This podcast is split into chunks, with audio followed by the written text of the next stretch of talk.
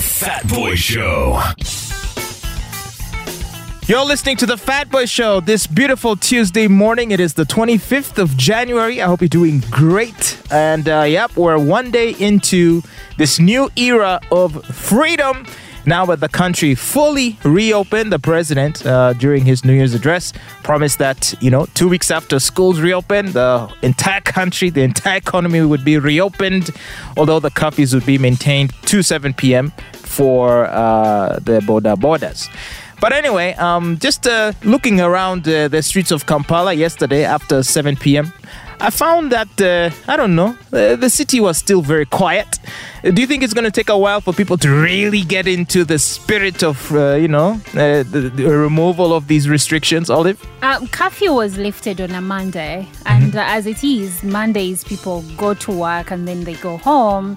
But as the days go by, trust me, by the end of this week, it's gonna be party after yeah, party. I think I think uh, this coming Friday in particular, I think that's when all the bars and clubs are gonna go crazy. Actually, events have already started. Over the weekend, I saw a few events.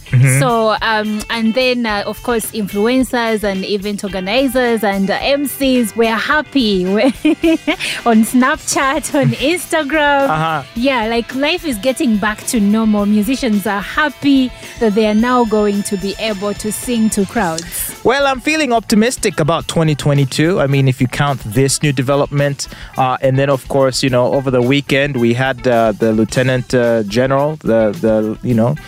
The, the top boss of the armed forces uh, visited Rwanda, his uncle in Kigali, and it looks like they were all chummy chummy Yeah. and friendly and all over each other. But you know, before his visit, do you know what happened? What? the president, uh, the government, let me not say the president, but government sent a special message to Rwanda regarding the border closure and the issues we've had, our two countries have had. And then the response from Rwanda was that they are not interested in messages. They want Uganda to act. So I guess that's why the commander land forces had to go by himself to Rwanda. Well, um, uh, that's what I'm saying. It's like uh, I feel like with each new good thing that's happening for the country, there's a lot of optimism because now with the economy reopened and if uh, relations between the two countries also becomes better, Yes. if the border fully reopens, if that were to happen, I, I think uh, you know we're just going to enter into a bonanza in 2022. So I'm really thrilled about that. I agree. To, to be honest. However, Olive, however, uh, in spite of all those, uh, you know, positive developments for the country, uh, now at the moment we are without a governor.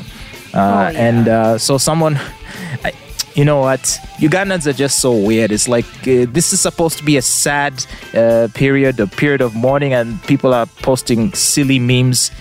So I saw one meme that said, "You better use that money because the guy whose signature is on it is no longer there." Why you? La- don't laugh. I'm sorry. So as if to imply that because the governor is now deceased, the money is. is now invalid since uh, since the, the main signatory is no more. whose signature or whose face is on the dollars. A lot of dead people, dead presidents. And yet we still love dollars. that, that's true. But uh, yeah, that's Ugandans for you. Always looking for a way to you know treat a serious situation in a light-hearted way. Uh, and uh, there's obviously been a lot of discussion about the legacy uh, of the late governor. Uh, some people, of course, uh, well, most people, especially those in political circles, mostly singing the man's praises.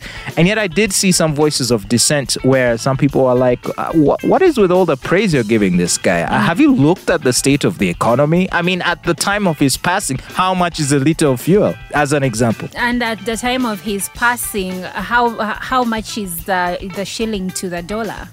Right. Because it is said that when he became governor, the shilling was 1,500 shillings vis-a-vis uh, toward the dollar, and now it's 3,500 something. So, you know, when one says we need to give him credit for steering the economy to wherever he steered it, uh, I guess the rest of us wonder uh, to what end? Like, what was accomplished? Uh, uh, or is the argument that if it were not for him, it would have been much worse? is, is that the argument? Okay, the main argument is that he helped in opening the economy to the private sector. Now, people in the private sector will say, no, he didn't do that for us. But it is also said that most local or native invest, uh, investors fear to, you know, expand. They have kept their money in places like Kikubo and inland. Yet, uh, foreigners like Indians are into the private sector and they're expanding. They're not only buying land, they're constructing buildings around town. So the argument is that, yes, thanks to him, many people have gotten involved in the private sector and it is thriving. Well, uh. I don't know. I mean, Andrew Mwenda was just, oh my Ah, gosh. You know, there was a time when I was in media school, I like literally worshipped Andrew Mwenda's word. He was that guy who would write, and I'm like, oh my god, yes, yes, yes, yes. Literally, when he says something, I am not so sure. Yeah, because obviously he's uh, fallen out of favor in the minds of many a disenchanted and disillusioned youth uh, who, like you, viewed him as a hero, but now they kind of see, they imagine him to be a lot more compromised Yes. uh, than he may have been before. And obviously, that's a debatable point. I- I'm sure Andrew would argue that he's simply being objective. Uh, but uh, he speaks a lot more kindly about the ruling elite and the status quo Lately. lately in the, in the last the beginning. 10 years compared to how he was in the 2000s where he was just literally enemy of the state Thank you. He was like the encyclopedia of anything against the state. now I, I'm, I'm yet to hear a negative thing he will say about this government lately How? He's even wearing Moho's t-shirts. Uh, sorry, uh, yes, Moho's t-shirts. imagine that well anyway andrew mwenda tweeted Emmanuel Tumusiime Mutebile, this great architect of Uganda's economic recovery, this titan of our banking industry. Titan, he calls him. Titan, really. Uh, meanwhile, there's a guy called uh, uh, Hillary Taylor who on Twitter responded to Andrew by saying, Wait, it was on Mutebile's watch when seven commercial banks were liquidated and assets sold at high discounts. He found the dollar at 1500 shillings, uh, and now it persistently depreciated to 3523 today. With this hyperinflation, we are buying uh, uh, petroleum at 12,000 per liter. Ugandan commercial banks charge 18% interest rate. So to Hillary, in response to Andrew, he's like, "What Titan? What?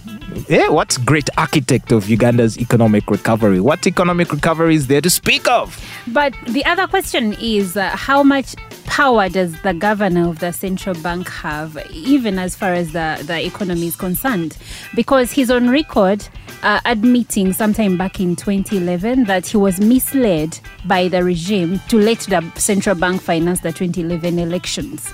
Um, shouldn't that person be independent? You know, you, well, you would think, but uh, but uh, that was uh, clearly not the case, and I guess his legacy will be debated uh, for many, many months and perhaps years to come. But nonetheless, it's always a sad day when uh, the country loses, uh, you know, It's one of it, Galant son. one of its sons or daughters. And I feel like at 73, I feel like he died young. Well, um, you know, many a rumor has been circulating about uh, his favorite hobby. Yep. I, and I wonder if that could have had anything to do uh, with his uh, diminished lifespan. I saw some allegations. I understand he was a he was a heavy hitter Yes. when it came to The butter. to Johnny. yeah, so I saw some allegations that uh, he had liver issues. Uh huh. And you know, when you hit that bottle so hard, when you walk so fast, like Johnny did, uh, your liver, it's not good on your liver. But whatever it is, uh, we pray that he rests in peace. Amen. You're listening to the Fat Boy Show. Stick around for more great music right here on RX Radio. We gotta give it to him. right now. Do it now. Uganda's King of Radio Unleashed and Unplugged. Turn up now. The Fat Boy Show.